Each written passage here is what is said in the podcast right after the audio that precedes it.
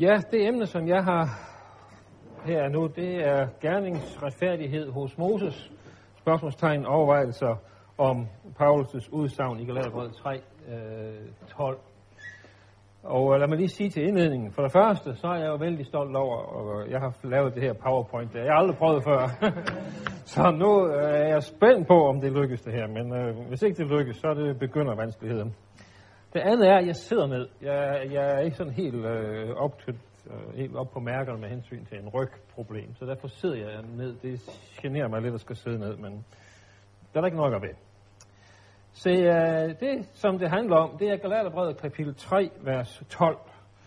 Og øh, den græske tekst lyder jo, som der står her, HD nomos uk estin ek pisteos al ho på Jesus auta sesetai en autois. Og øh, jeg har anført her øh, de to nyeste danske oversættelser, som har en, en pussy lille forskel. I den øh, sidste nye oversættelse fra 92 hedder det, loven derimod siger ikke, at det er at tro, men den siger, den der holder budene, skal leve ved dem. I kan se, at her opfattes loven som en hellig skrift, der taler, og det er i og for sig ikke loven selv, der står i modsætning til troen, men loven taler på den og den måde. I øh, 48 oversættelsen, den der før var autoriseret, der stod der, loven derimod beror ikke på tro, men den siger, den som handler derefter skal leve derved. Der har vi en ejendommelig, øh, et ejendommelig øh, aspekt forskydning. For her forudsættes loven at stå i konflikt med troen.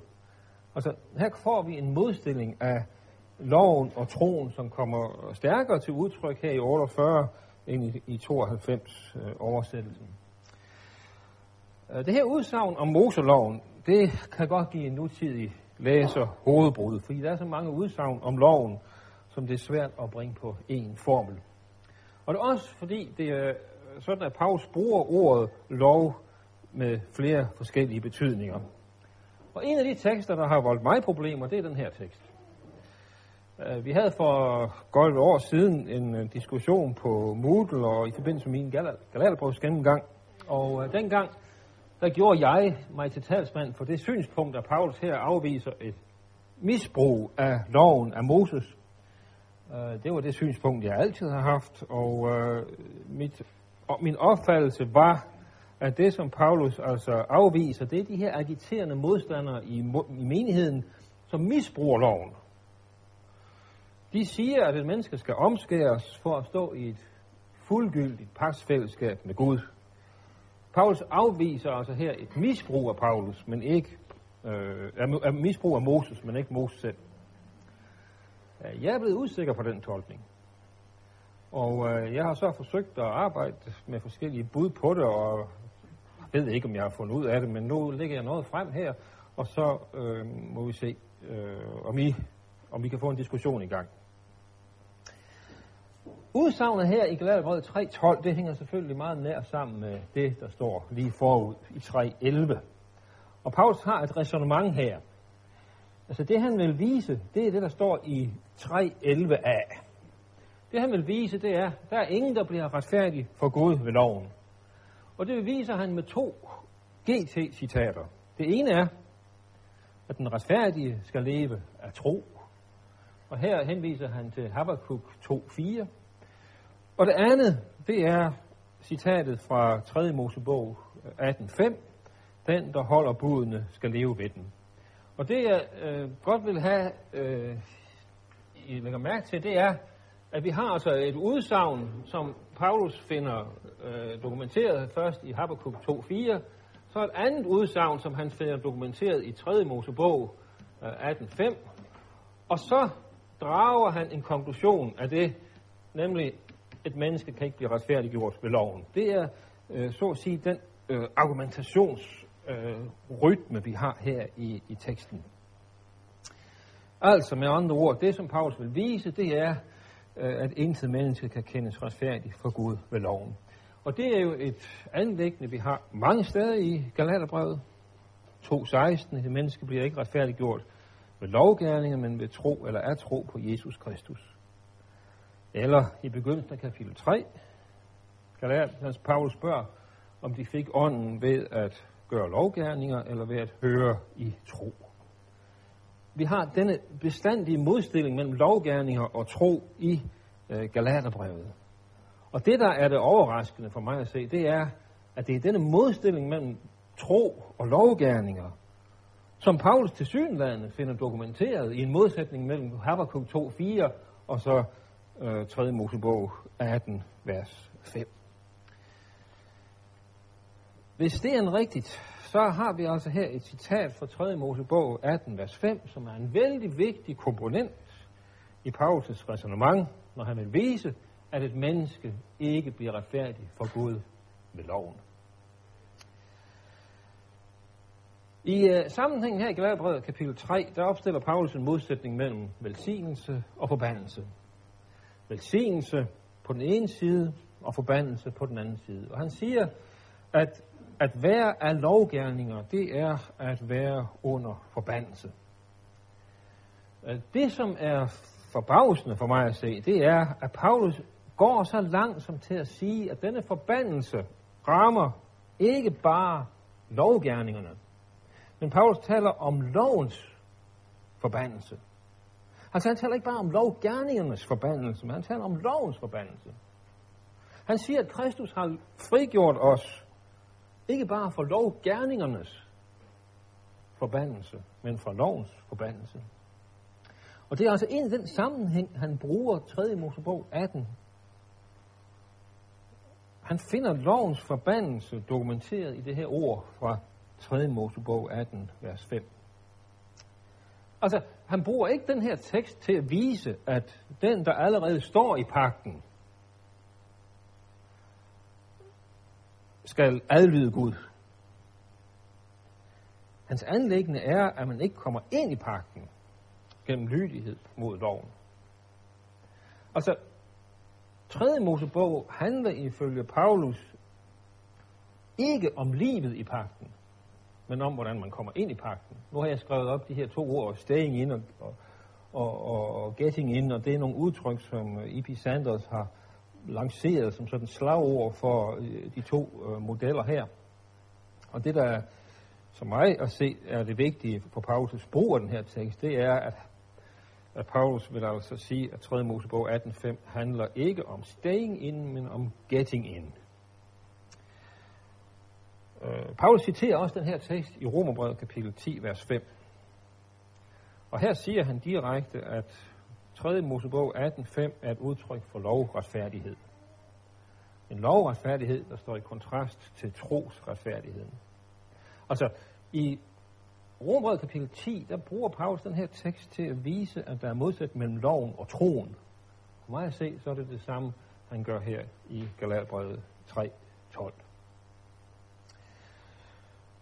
Øhm, spørgsmålet er jo så nu her for det første, hvordan forholder det sig til Gamle Testamentet selv? Kan man læse det ud af teksten selv?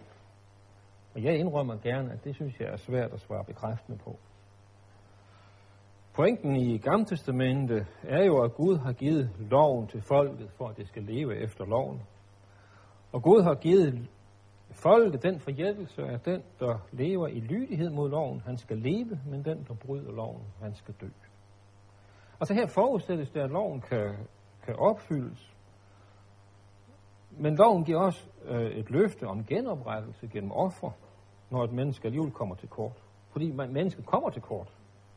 Men på lovens plan er der også rum for tilgivelse, når loven overtrædes. I Gamle Testamente, der har loven efter mig, for mig at se, altså den plads, som formaningerne har i Nyt Testamente. De er givet på baggrund af paksfællesskabet med Gud. Der er velsignelse ved loven, ifølge Gamle Testamente. Og så siger Paulus, der er forbandelse med loven.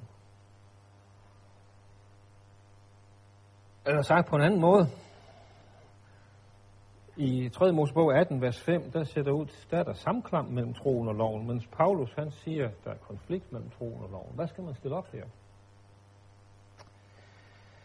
Jeg vil prøve at komme med nogle forskellige løsningsforsøg her. For det første, det løsningsforsøg, som jeg selv øh, har været fortaler for, Nemlig, at Paulus i virkeligheden skal ikke polemisere imod Moses, men imod en misforståelse af loven. Altså man kan jo forestille sig, at der i Galaterbrevet 3, 12 er tale om et latent eller et eksplicit opgør med de her agiterende modstandere. Det er Cranfield, en engelsk øh, ECG, der har, øh, for eksempel har, har foreslået den løsning. Paulus afviser ikke loven, men han afviser en misbrug af loven. Det er slet ikke Moses opfattelse, at loven er en vej til frelse og retfærdiggørelse. Men når loven fjernes fra dens oprindelige intention og gøres til en øh, genstand, gøres til en central del af menneskets vej til livet, ja, så må Paulus polemisere imod loven. Og det er det, der er tale om her i Galaterbrevet 3. Loven vil bringe velsignelse, men den kommer gennem et misbrug til at bringe forbandelse. Altså der, hvor loven oprindeligt var givet for at regulere Guds forhold inden for pagtens rammer, så bliver loven gjort til et ydelsesforhold, eller i hvert fald den bliver eksponent for et ydelsesforhold til Gud. Noget, der skal gøres for at skaffe sig en nådig Gud. Og når loven bliver gjort til det, så bliver der knyttet forbandelse til loven. Og stillet over for det alternativ, så må Paulus afvise loven. Jeg synes selv, at det er en god tolkning og en attraktiv tolkning. Øh, og alligevel så er jeg usikker. Jeg er usikker, fordi Paulus ikke med et ord antyder, at 3. Mosebog 18, vers 5, ret beset har en anden betydning, end den han nu øh, tilskriver teksten. Der er jo ikke nogen antydning her i teksten af, at han polemiserer imod en misforståelse af den her tekst. Eller at han polemiserer imod en direkte misbrug af den. Altså, hvordan, hvor er, fremgår det her, at teksten i og for sig mener noget andet end det, som Paulus nu her gengiver? Det, det, det giver han jo ikke udtryk for. Og øh, hvis man ser på det, der står lige efter her, Galaterbrevet 3.13, så står der jo ikke her, at Kristus løskøbte os fra en misbrug af loven.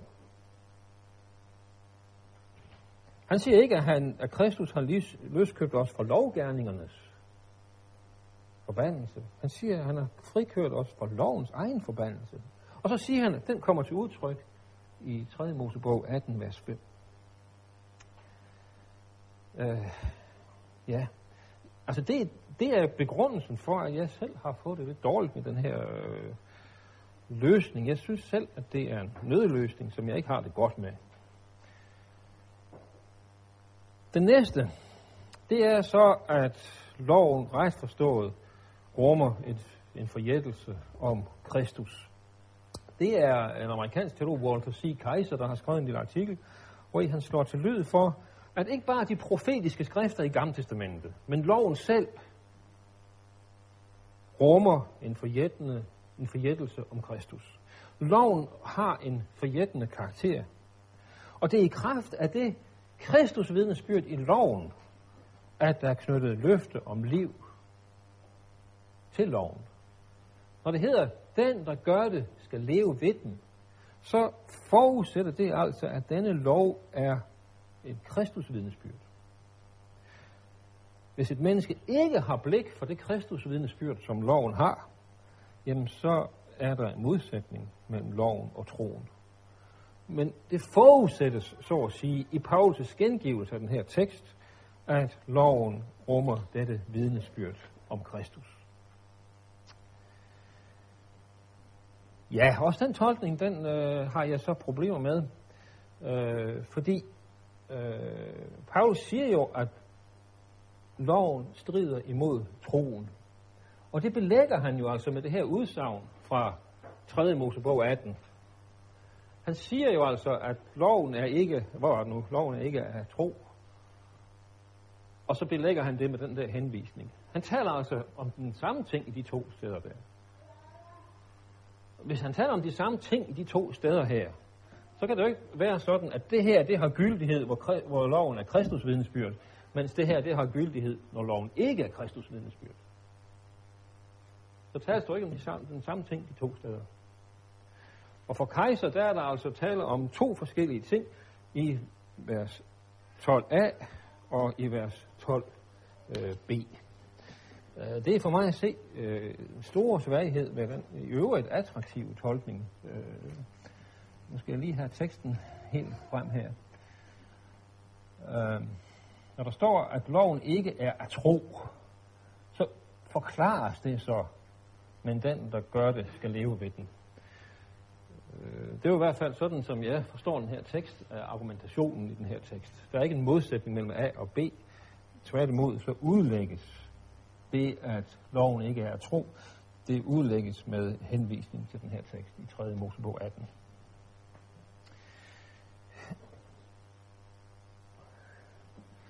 En svensk teolog, han er dogmatiker, han hedder Ragnar Bring. Han har skrevet en øh, uh, kommentar i den her serie øh, tolkning af Nyere Testamentet. Og han er blandt blevet kendt på en bestemt tolkning af den her tekst. Han har også skrevet artikler om det, hvor han siger, at det, som den her tekst handler om, det er Kristi opfyldelse af loven. At den der ho på Jesus, den, der gør det, det er Kristus at den, der gør det, det er Kristus. Så Kristus er det egentlige subjekt for den her lovoverholdelse. Og det er i kraft af hans overholdelse af loven, at den giver løfte om liv. Og Kristus har i sin livsførelse opfyldt loven. Han har med sin liv og, og sin død givet sig ind under loven. Og det er i kraft af det, at 3. Mosebog kan udtale et løfte om liv. I kraft af Kristi overholdelse af loven, opfyldelse af loven, så giver loven løfte om liv. Også det, synes jeg, er en spændende tolkning, men den stod jo, den stod jo på det samme problem her igen. For Paulus siger jo altså, at loven er ikke at tro, og det forklarer han så med det der henvisning til 3. Mosebog 18, vers 5. Øh, jeg har meget svært ved at se, at Paulus taler om to forskellige ting her. Øh, jeg øh, forstår i hvert fald teksten på den måde, at 3. Mosebog 18, vers 5 har gyldighed der, hvor troen og loven er i konflikt med hinanden. Vi kører videre. Den fjerde løs. Ja, jo, det bliver vel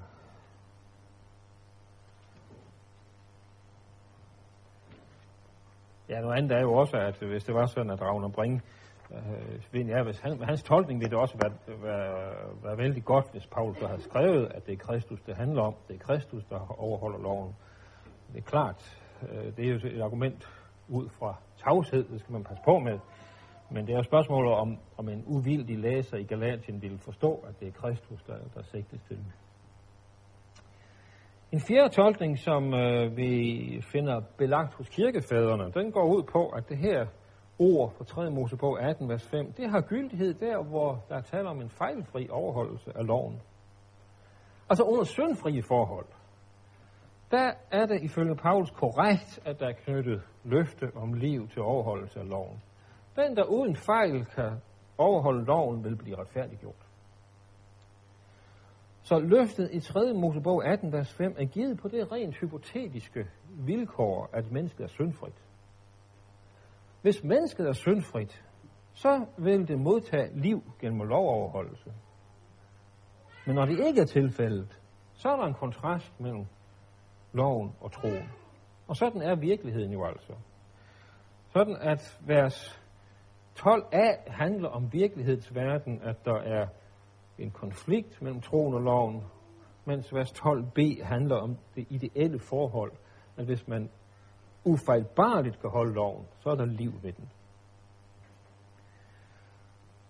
Men igen, så øh, har jeg jo det samme problem med den tolkning, at så får man jo altså øh, opstillet to forskellige øh, situationer her. Uh, jeg, jeg, som jeg i hvert fald forstår teksten, og jeg kan, ikke, øh, jeg kan simpelthen ikke læse den på anden måde, end at Paulus vil vise, at loven og troen er i strid med hinanden, og det belægger han med den der tekst fra 3. Mosebog 18, vers 5.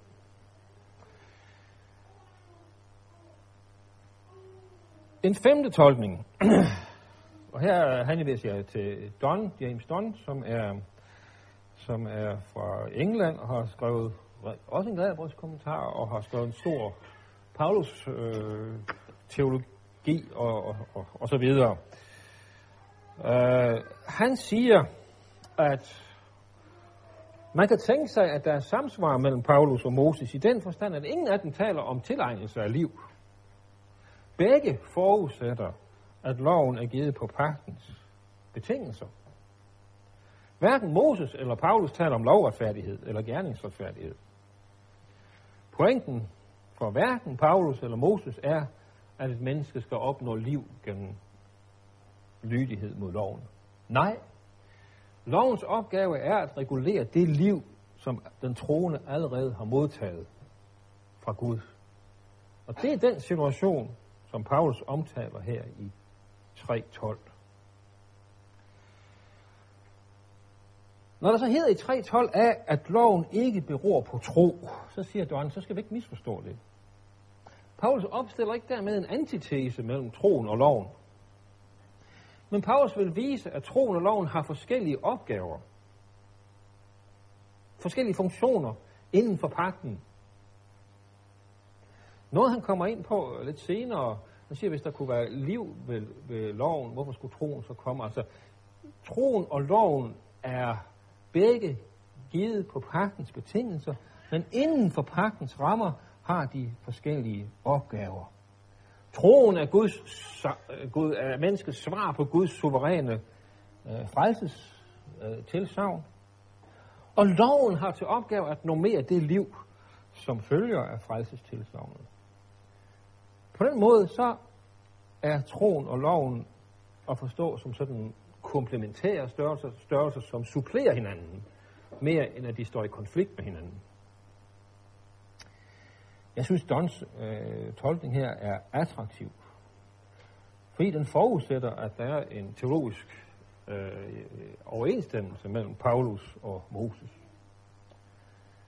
Øh, den bygger så på det helt afgørende, at troen og loven her er set som komplementære størrelser, der supplerer hinanden. Og man kan jo diskutere, når Paulus der i 3.12a siger, at loven er ikke af tro.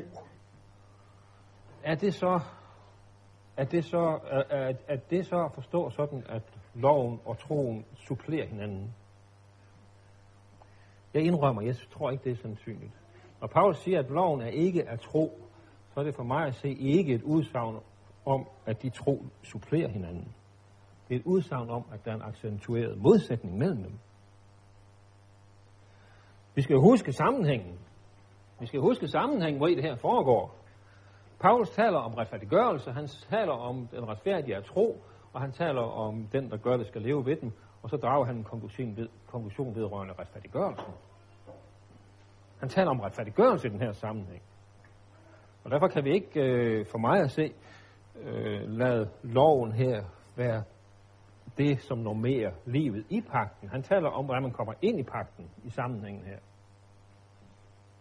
Så jeg tror, hvor gerne end vil, så tror jeg simpelthen ikke, at det er rigtigt.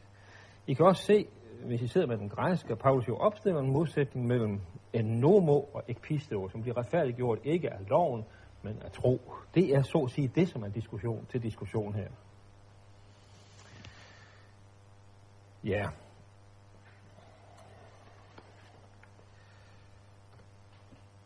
En sjette tolkning er så, at loven kan forstås som identitetsmarkør. Nu kan I jo høre, øh, I der kender lidt til Paulus, så nu er vi i hvert fald over i det nye Paulus perspektiv. Um, øhm, det er her for eksempel N.T. Wright, som jeg, jeg refererer. Tanken er her, at Gud gav Abraham et løfte om en universel familie, og løftet blev i første omgang givet til Israel, til det folk, som levede under loven. Men Toran, den blev en kilde til forbandelse. Folket overtrådte loven, og forbandelsen kom til udtryk på den måde, at folket derefter kom i eksil. Og den forbandelse, den nåede så sin klimaks til Jesu død. Jesu død betød så, at velsignelsen til Abraham nu kunne blive hedningerne til del, og at Israel kunne vende tilbage fra sit eksil. Dermed blev skældet mellem jøder og hedninger øh, ophævet. Og det er den redefinition af pakten, som Habakkuk 2.4 sigter til. Altså pointen hos Habakkuk, det er, at den nye pagtsmenighed ikke afgrænses af Toran, men af troen på Israels Gud. Og det er pointen for Paulus i den her sammenhæng at argumentere for, at den tid er passé, da Toran, så at sige, gav, angav grænsen for pagtsfællesskabet med Gud. Nu er det øh, i stedet for løftet, nu er det troen, der så at sige er kendetegn på pagtsmenigheden. Og her kan man altså så også inddrage den her øh, tanke om grænsemarkør, for nu er toeren ikke længere det, der markerer grænsen. Den pøjegn, der tales om her i 3.12, det er en pøjegn, der afgrænser Israel. Den, der gør det, skal leve ved den. Det betyder, ifølge den her tolkning, at det at handle efter loven, det afgrænser paksmenigheden. Og sådan var det gamle testamentet. Det at handle efter loven afgrænser paksmenigheden. Den tid er forbi. Nu er det troen, der kendetegner paksmenigheden. Den eneste rette grænsemarkør, det er troen, mens lovens tid er slut som grænsemarkør. Alt snak om legalisme og gerningsretfærdighed er ude af billedet her. Øh, det vil nok føre, det vil føre forbi nu her at gå ind i den her diskussion. Øh, jeg stiller det spørgsmål her til N.T. Wright, om det handler om forholdet mellem jøder og hedninger her. Øh, jeg synes ikke, tanken synes, jeg synes ikke, at tanken er, at Guds pagt med Israel ifølge Kristus nu er udvidet til at omfatte et hvert menneske. Paulus udtaler sig universelt her. Og Paulus giver til kende, at den, der er af lovgærninger, hvad enten vedkommende er jøde eller hedning, er under forbandelse. Og det hedder, at ingen for Gud bliver retfærdiggjort ved loven. Det gælder både jøder og hedning. Jeg kan ikke øh, se, at den her tekst handler om jøde og hedning. Den handler om et menneske under loven og et menneske i troens kontekst. Ja, dermed mener jeg også, at det der udejs, det skal tages for pålydende, at ingen bliver retfærdig for Gud ved loven. Det gælder også jøden, der lever i pagtsfællesskabet med Gud. Tanken er ikke, at jøden altså er et retfærdiggjort menneske, og nu pludselig så, så, så flytter man grænsen, og nu er et hvert troens menneske øh, et retfærdiggjort menneske. Så den klassisk øh, tolkning, det er jo, at øh, teksten her handler om lov og evangelium. At øh, den her tekst, den øh, taler om, altså det vi har i 3. Mosebog 18, vers 5, det er lovens ord, som lover frelse på betingelse af øh, lovoverholdelse. Øhm, I mødet med sønderen, så bliver det ord her et, et, et dommens ord, fordi man kan ikke øh, overholde øh, lovens fordringer. Og til det menneske, der så er ramt af den dom, som følger af ordet her, der forkyndes så evangeliet. Øh, Leif har skrevet en mail til mig en gang. Er Leif, ikke? Nå, okay, der sidder du. Okay. Jeg ved ikke, om jeg gengiver dig rigtigt live, men det er sådan nogenlunde det, som du har skrevet til mig i en mail. Er det ikke rigtigt? Ja. øhm, jeg er en lille smule tøven over for den læsning. Øh, og det er jeg først og fremmest, fordi øh, jeg kan ikke se, at Paulus ellers giver eksempler på en sådan berettiget øh, forkyndelse af ordene her i 3. Mosebog 18, vers 5. Øh, det måtte efter min mening være at vente af 3. Mosebog 18.5, øh, at hvis det skal tolkes, øh, det her ord, som et eksempel på en berettiget lovforkyndelse, så vil man også finde andre eksempler på det hos Paulus. Altså Paulus taler meget om lov, om Guds dom over menneskeheden og menneskehedens fordærv. Det undrer mig, at han slet ikke inddrager den her tekst. Altså når Paulus selv forkynder lov, det kan vi jo diskutere, altså, men jeg mener altså, når Paulus selv forkynder lov, så bruger han ikke den her tekst. Ja, nu det er jo lidt åndfærdigt. Jeg sidder jo bare her og bare snakker, så skulle du jo komme til ord, nej. ja, okay. men nu, nu har jeg ordet heldigvis. Nej, men altså, jeg mener, at når Paulus forkynder lov og forkynder dom, for eksempel i de første kapitler af Rombrevet, hvis det her var en central tekst, øh, der skulle vise menneskets fordærv, så, så, så synes jeg, det var at vente, han, øh, han, øh, han brugte den her tekst. Men jeg, øh, jeg, jeg mener ikke, at Paulus ellers bruger den, den her tekst til at forkynde lov. Han bruger den til at give eksempler på lovretfærdighed, på gerningsretfærdighed.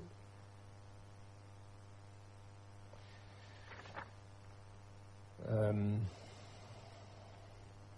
ja, der kunne siges andre ting om det, men øh, tiden den øh, løber.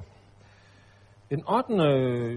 en 8. tolkning, det er, at øh, den her tekst slet ikke skal læses i lyset af 3. Mosebog 18, men i lyset af profeternes brug af den her tekst. Der er jo det interessante ved øh, situationen, at den, øh, den, den, den kommer igen flere steder i Ezekiels bog. Ezekiel 20, vers 11. Jeg gav dem mine love og forkyndte dem mine bud. Det menneske, der holder dem, skal bevare livet ved dem. Altså, i Ezekiels bog, der bruges den her tekst til at vise, hvor dybt Israel er faldet. Og sigtet for Ezekiel, det er ikke at give et løfte om liv gennem overholdelse af loven. Men den profetiske intention, det er at vise alvoren i Israels frafald. Og så målet med citatet fra 3. Mosebog 18 hos Ezekiel, det er at forkynde dom. Ezekiel 20, vers 11, for eksempel. Og i vers 13 og vers 21. Det er en, en nordmand, der hedder Sigurd Grindheim, som øh, arbejder over hos Carson i øh, Chicago, øh, som har skrevet øh, om det her. Og øh, pointen er altså, at Paulus ikke er afhængig af, Paulus refererer ikke direkte til 3. Mosebog 18, vers 5, men han refererer så at sige til det profetiske brug af den her tekst. Ja, så kan man jo igen øh, være lidt brokhovedet og sige, øh, hvorfor, øh, hvorfor alverden øh, refererer Paulus så ikke til Ezekiels brug af den her tekst? Altså, vi har faktisk ingen deciderede citater fra Ezekiels bog hos Paulus. Det er i hvert fald ret sjældne. Der er noget måske i anden brev, men det er meget sjældne, og der er i hvert fald ikke nogen Galaterbrevet. Og man spørger sig selv, om Paulus hos sin læser kan forudsætte kendskab til Ezekiels bog, øh, når det i virkeligheden er det, som han øh, henviser til. Ja, løsningsforsøg nummer 9. Jeg kan godt sige, at der kommer 12, så... Inden jeg selv siger noget. Øhm, GT-citaternes mening. Jamen, det er jo så vores gode ven E.P. Sanders, som øh, står bag ved det nye Paulus perspektiv. Han har løst det på en, en elegant måde. Han siger, jamen der er jo slet ikke nogen sammenhæng mellem de citerede tekster fra Gamle Testamentet og så øh, Paulus' anlæggende. Altså, den her måde at argumentere på, øh, gør han op med. Paulus er ganske vist en, der, der mener, at der er en sammenhæng, men det er ganske typisk, siger Sanders. Hvis I tager de her GT-henvisninger i øh, Galaterbrevet kapitel 3, så begynder Paulus med at sige, den retfærdige skal leve af tro, og så kommer der en GT-tekst. Sanders siger, det er jo meget øh, karakteristisk. Ikke? Altså, Paulus han har en mening, og så bruger han lige GT-teksten som sådan en slags belæg. Men det er i virkeligheden ikke GT, der styrer hans argumentation. Han bruger det bare sådan for at få lidt øh, autoritet til sit resonemang. Men der er i virkeligheden ingen, eller i hvert fald yderst ringe sammenhæng mellem Paulus' udlægning af GT og så selve GT. Ja, det er jo en elegant måde at løse problemet på. Øhm, den forudsætter, at Paulus er meget lemfældig i sin, i sin skriftanvendelse, og det gør det jo meget, meget vanskeligt at forestille sig, at en lært rabbiner som Paulus skulle være så skødesløs i sin brug af Gamle Testamentet. En, øh, en gammel engelsk, utrolig dygtig øh, exeget hed Lightfoot. Lightfoot han øh, lancerede den tolkning, at i virkeligheden er der øh, forskel på honomos og nomos. Lov og loven. Loven med i bestemt form skulle så være Moseloven, mens det ubestemte lov skulle være forskellige former for gerningsretfærdighed eller legalisme. Øh, det er også tiltalende, men man skal altså ikke øh, læse ret længe i, øh, i sin øh, galaterbrev, før man finder ud af, at den, den går altså ikke. Lightfoot. Uh, for eksempel i 3.11, så, så står der, uh, at ingen bliver retfærdig for Gud ved lov. Ja, det skulle så referere til legalisme, og det passer jo godt nok. Men så i 3.12, der hedder det så, at loven er ikke at tro. Der står loven er ikke at tro. Det skulle så være en kontrast mellem troen og Moseloven. Øh, på en måde falder Paulus' resonemang jo fuldstændig fra hinanden, hvis han bruger ordet lov på en måde i, i vers 11, og på en anden måde i vers 12. Altså, øh, det tror jeg simpelthen ikke øh, er rigtigt, det her.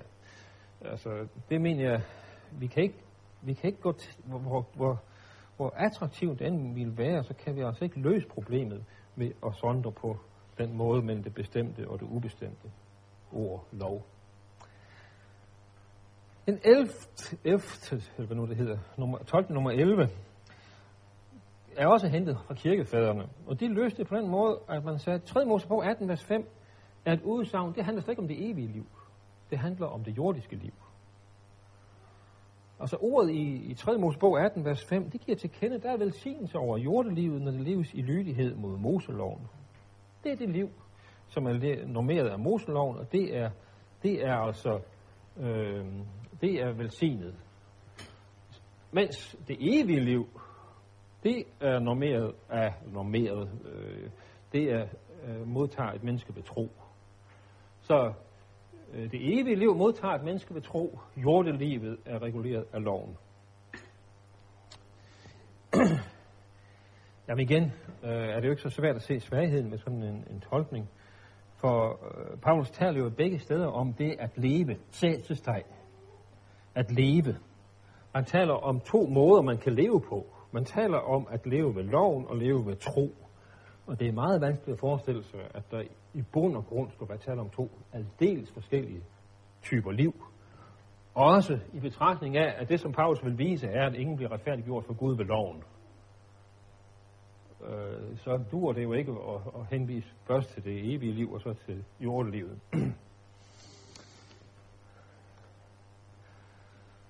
Ja, tolkningsforsøg nummer 12, det er så en frelseshistorisk tolkning. At når Paulus taler om loven og troen, så taler han om tids epoker. At øh, 3. Mosebog, kapitel 18, vers 5, har haft gyldighed i tiden mellem Sinai og Kristus. Mellem Sinai og Kristus, der har loven haft sin legitime opgave deri, at den har holdt paksfolket på plads i paksfællesskabet med Gud. Men det var udelukkende en tidsbegrænset opgave, den havde, nemlig ejs Kriston ind til Kristus. Dermed er lovens opgave ophævet.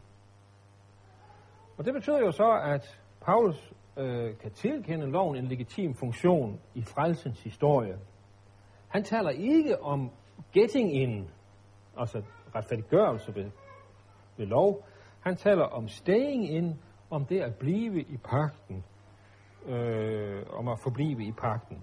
Og mennesket har fået loven som et hjælpemiddel til at blive i pakten.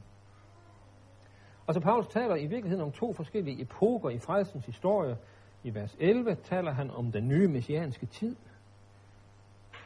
mens han i vers 12 taler om tiden fra Sinai til Kristus. Han taler om to forskellige æraer eller perioder i frelsens historie. Og han vil så bare sige, at lovens tid er ikke, kan ikke opstå af troen. Lovens tid og troens tid øh, kan ikke forenes. Det er så at sige to forskellige epoker i stedet for. Han taler ikke om en modsætning mellem tro og lov. Han taler om bare om, at troens tid og lovens tid er simpelthen to forskellige. Og det, som så adskiller Paulus fra jøderne, det er jo så, at denne lovens tid er ophævet. Lovens funktionsperiode er afsluttet. Men det stadige problem er jo her, at det ikke hedder, at der engang var korrespondens for mig at se. At, der ikke var, øh, at det ikke hedder, at der var korrespondens mellem troen og loven i interimsperioden, altså mellem Sinai og Kristus, og at der med Kristus er kommet en konflikt mellem troen og loven. For mig at se, Igen, hvis den her argumentation øh, hænder, at det hele bygger på den måde, øh, på Paulus' argumentation, som er mest rigtigt, så opstiller han i retfærdiggørelsessammenhæng modsætning mellem loven som middel til retfærdiggørelse, og, og loven som middel til, retfærdiggørelse, og troen som middel til retfærdiggørelse. Jeg kan ikke se, at han taler om to forskellige grupper. Han taler om to forskellige midler til at, at, øh, Ja, hvad skal man så gøre? Med det Spørgsmålet er, er der Jannes retfærdighed hos Moses? Ja, altså, jeg ikke, jeg kan ikke læse det Jeg, jeg, jeg, jeg, jeg siger det her med frygt og bæven, og jeg ved ikke, øh, jeg håber, at jeg har, jeg ved det, men nu siger jeg det. Øh. Åh, oh, har jeg tabt den? Godt, Claus.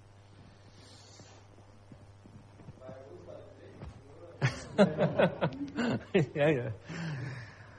Altså, modsætningen mellem troen og loven, den fremgår ifølge Paulus, så vidt jeg kan læse det, som en modsætning mellem Habakkuk og 3. Mosebog. Der tales begge steder om et liv, sæsesteg, og det vil sige tilegnelse af liv.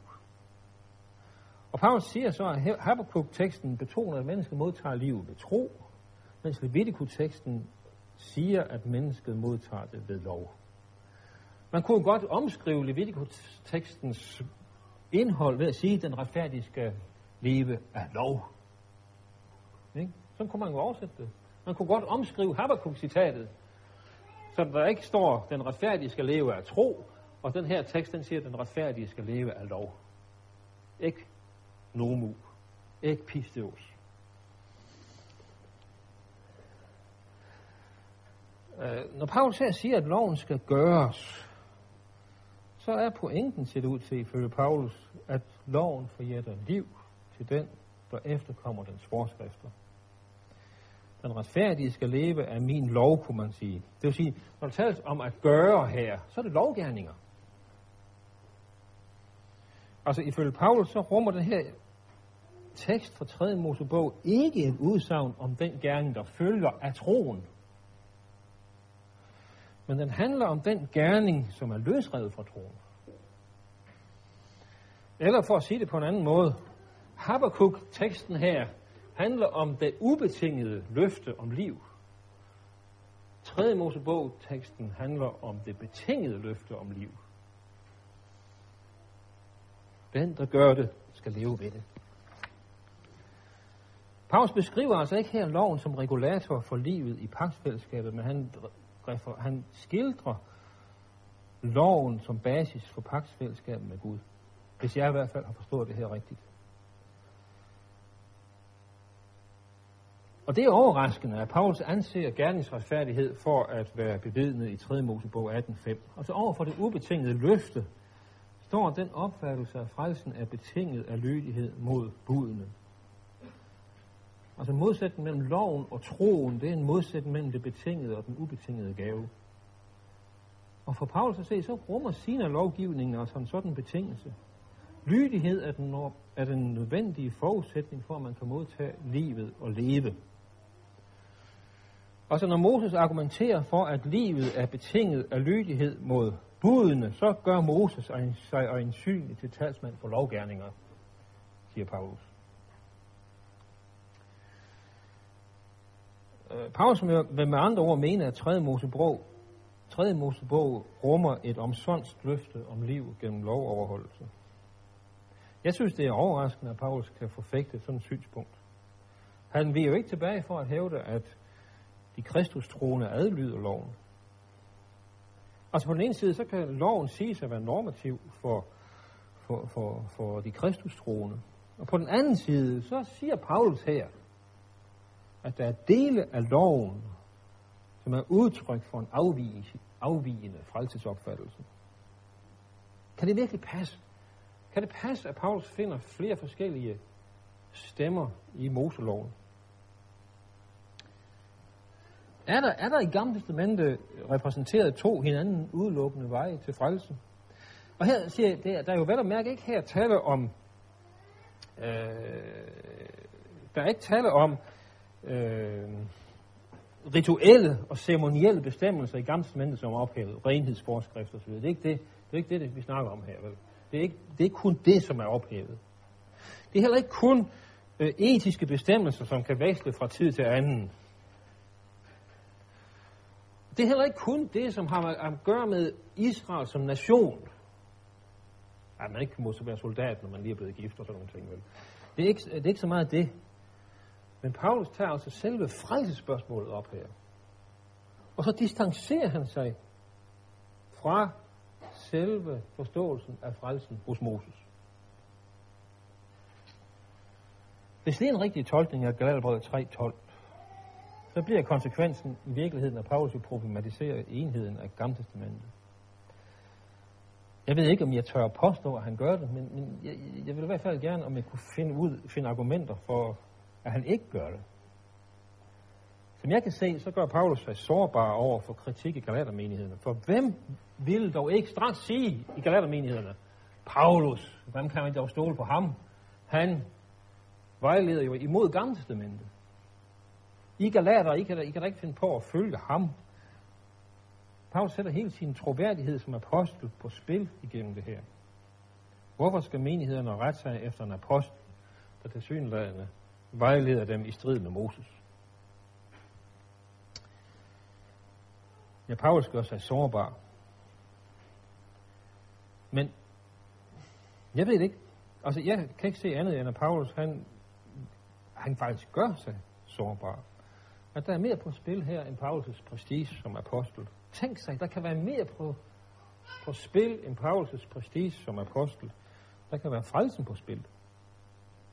Og for Paulus er det altså langt vigtigere end selve apostolatets omdømme i menighederne. Det får store konsekvenser for synet på gammeltidsmændene. Ja, det gør det. Men Paulus er altså villig til at være sårbar for evangeliets skyld. Også i sin udlægning af Moseloven. Ja, tak for opmærksomheden. Øh, det her er et, øh, et, en statusrapport, og det er muligt, at jeg bliver meget klogere. Jeg vil meget, meget gerne om, øh, høre nogle meninger om det her, så øh, vi kan blive klogere i fællesskab. Ja. Men øh, nu er det grillmad.